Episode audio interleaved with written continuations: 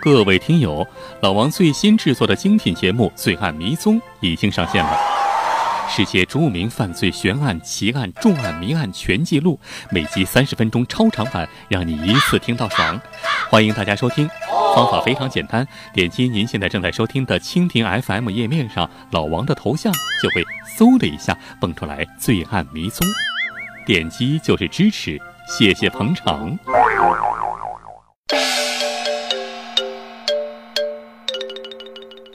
大家好，我是老王。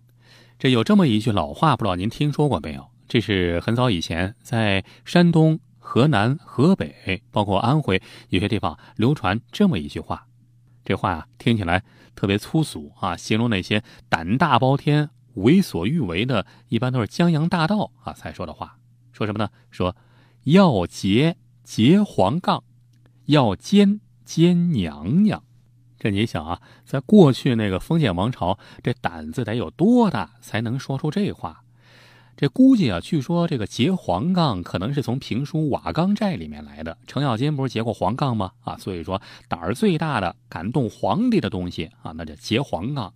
这下一句更厉害，要奸奸娘娘啊！这世上的女人最尊贵的，那就是皇后了。那居然要和皇后。这个啊，是吧？发生这种超友谊行为的关系，那也是胆大包了天了。历史上，这老王想来想去，可能就有一个人干到过，谁啊？就是李自成。李自成可能真正的做到过这事儿。不过这今天啊，咱们不是在讲李自成，而是讲的一段晚清的一段故事啊。话说晚清就有这么一个江洋大盗，真正的实现了。要结结黄杠，要奸奸娘娘啊！也有一种说是要结结黄杠，要嫖嫖娘娘的伟大梦中理想。为什么说他是梦中呢？实话实说，那当然了，做不到，但是也做到了一半居然在慈禧面前调戏了一把慈禧老太后。嘿，真有这事儿！您听我慢慢给您说。这话说呀。在晚清时节，啊，有一个天津卫的江洋大盗啊，号称是这个纵横京津两地，不单是天津卫，包括北京城啊，都是纵横两地啊。江洋大盗，人称吴秃子啊，可见这个是光头一位啊，姓吴，口天吴，这个吴秃子，江湖人称匪号康八太爷，同时也是天津卫小混混们的偶像。这虽然这个吴秃子呀做过不少大案，但是这人有一点好处，什么呢？就是讲义气，又好结交朋友啊，呼来唤去，黑白两道都有不少朋友啊。包括这个巡捕房啊啊，那时候还没巡捕房，衙门口啊啊，这衙门的捕快都很敬佩他啊，估计有一半也是挺怕他的，所以啊，让他十几年也都逍遥法外。可是这家伙呀，自作孽。真的不可活呀！那句老话说的是吧？自作孽不可活，干了一件泼天大案。什么事呢？真去劫黄杠去了。那时候哪有什么黄杠啊？这一个意思吧。这黄杠，呃，就是那个时候呢是清政府的曹银，就是清朝的财政收入。你想啊，那那不就是黄杠吗？那是劫得了的吗？结果这官府就动了劲儿了。三下五除二这么一查，就查出，呵，是你吴秃子干的。没几天，就真的就把他给捉拿归案了。这个抓起来以后啊，这当地的刑警机关是吧？公安机关觉得他还算是条好汉，也没为难他。这吴秃子在里面也这猛拍胸脯，保证绝不越狱，所以啊，也没给他戴什么镣铐啊，就关在牢里等着听候问斩。那肯定得杀头啊，劫黄杠啊！不过啊，天天好酒好肉的伺候着他，这消息啊就传出去了。传出去之后，满京城的人都惊动了，甚至啊传到了八大胡同。这八大胡同啊，有三个妓女就主动上门来陪他，陪他过夜，分文不取。这吴秃子的种种传闻，这一传二，二传三，这三传两不传，就传到了大内皇宫里。这时候啊，哎，当时的皇后是谁呢？在位的皇帝呢是光绪啊，光绪皇帝不是已经被这个慈禧太后给关在瀛台了吗？啊，他还有一个皇后，就是隆裕皇后。这时候还是皇后，上面啊还有一个太后，那就是慈禧。这消息啊就传到了隆裕皇后的耳朵里。这隆隆裕皇后就对这个吴秃子发生了兴趣啊，觉得吴秃子这个人就这么死了，那简直是挺可惜啊，非常像这个评书话本中的江湖大侠呀，是吧？就动了点心思。第二天见到慈禧的时候啊，就在慈禧面前啊，旁敲侧击的跟说闲话似的，就把这吴秃子的事儿给说了说。这言下之意，吴秃子啊一身好武艺是吧？如果能够收为己用，那这人肯定是感恩图报啊。如果这么一来，我们岂不多了一个大大的帮手？岂不可好？这话呀说的慈禧太后也有点心动了，于是就答应第二天亲自。审问一下这个吴秃子。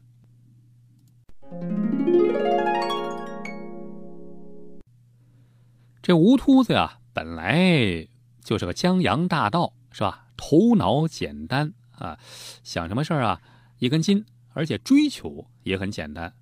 这江洋大盗最好的一件事是什么？最重要的一件事就是在别人面前得表现的自己非常的啊，是个人物，不管怎么地。都得出风头，还得出大风头。这吴秃子就在那琢磨呀：“哎呀，这个估计这个活呀是活不了了，这肯定得砍脑袋呀。哎，但是要死那得死个样啊，得让道上的弟兄们看看，得让满京城的老百姓瞧瞧。哎，所以啊，这家伙呀也是个一根筋。突然听说怎么着，慈禧太后要亲自审问我，那看来我可能不死了。”这不能不死啊，必须得死啊！于是啊，就在牢里就破口大骂，骂什么呢？骂慈禧太后坏他好事你凭什么不杀我啊？这骂着骂着，这吴秃子呀，突然灵机一动，哎，要是在慈禧太后审问我的时候，我闹出点动静来，那……岂不是比在囚车里大喊一声“二十年后又是一条好汉”还要强得多？哎，打定了主意，第二天啊，就跟换了个人似的，一口一个皇恩浩荡、太后吉祥，这把看他的牢头都给弄糊涂了。那不管怎么说吧，他肯认软服输，那总是个好事儿。于是啊，牢头就专门找人给他上了上课啊，讲讲这个见皇后、见太后啊，得注意什么礼节，是吧？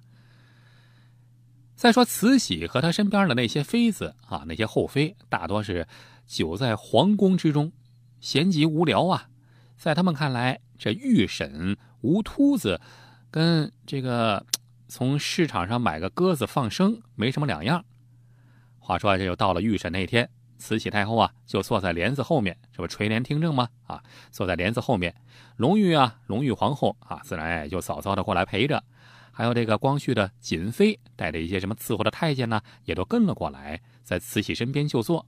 周围啊，还有其他的一些嫔妃啊、格格呀，也就等着这个御审这吴秃子。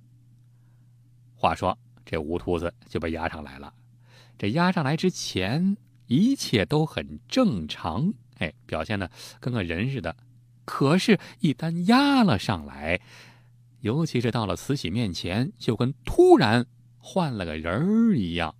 那怎么换人呢？就是白眼儿那么一翻，满脸戾气，一副混不吝的样子，那流氓的横劲儿拿出来了，根本就不理审讯他的这个刑部官员的话。那刑部官员审讯他呀，他根本不听。只是翻来覆去的就在那喊呢，太后不是要审我吗？为啥不来问我话呢？再说慈禧太后这时候啊，在帘子后面看得清清楚楚，呵，这就是那个什么吴秃子啊，满心以为是个风流倜傥的侠客呢，一看这家伙还是个秃头，还是个矮子，个儿特别低，这慈禧太后啊，一眼上去。这就有点看不上他啊，就已有了三分怒气，觉得有点上了当。哎，这时候再看这吴秃子居然如此放肆，不禁勃然大怒，下令把帘子挑起来，要亲自审他。这叫预审吴秃子了。这太监挑起帘子，慈禧太后和那些妃子就从帘子后面显现了出来。慈禧太后这时候发怒了：“你个刁民，如何敢劫皇家的皇杠，做下如此大案？”这吴秃子这时候啊，若无其事，竟然翻起白眼儿。对着慈禧看了过来，那表情只能用两个字儿来形容，什么字儿啊？就是淫荡。果然啊，这吴秃子淫笑一声，中气十足的说出一句令后世混混们万世敬仰的话。说哪句话呀？就前面老王给您说过的：要结结黄杠。要嫖就嫖娘娘，这说完仰天狂笑。这慈禧太后脸儿都气青了，拍着桌子，让人把吴秃子给压下去。这吴秃子被拽下去之时，居然还狂笑不已，声如铜钟。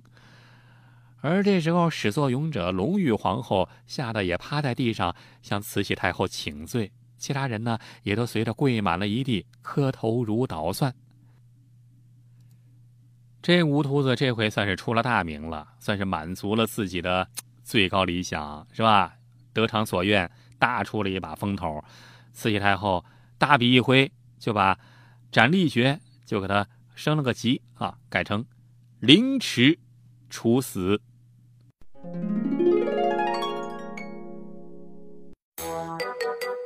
如果您还想看到更多精彩内容，欢迎关注老王的微信公众号“老王讲野史”，里面有更多精彩文章、视频、音频、珍贵绝版老照片。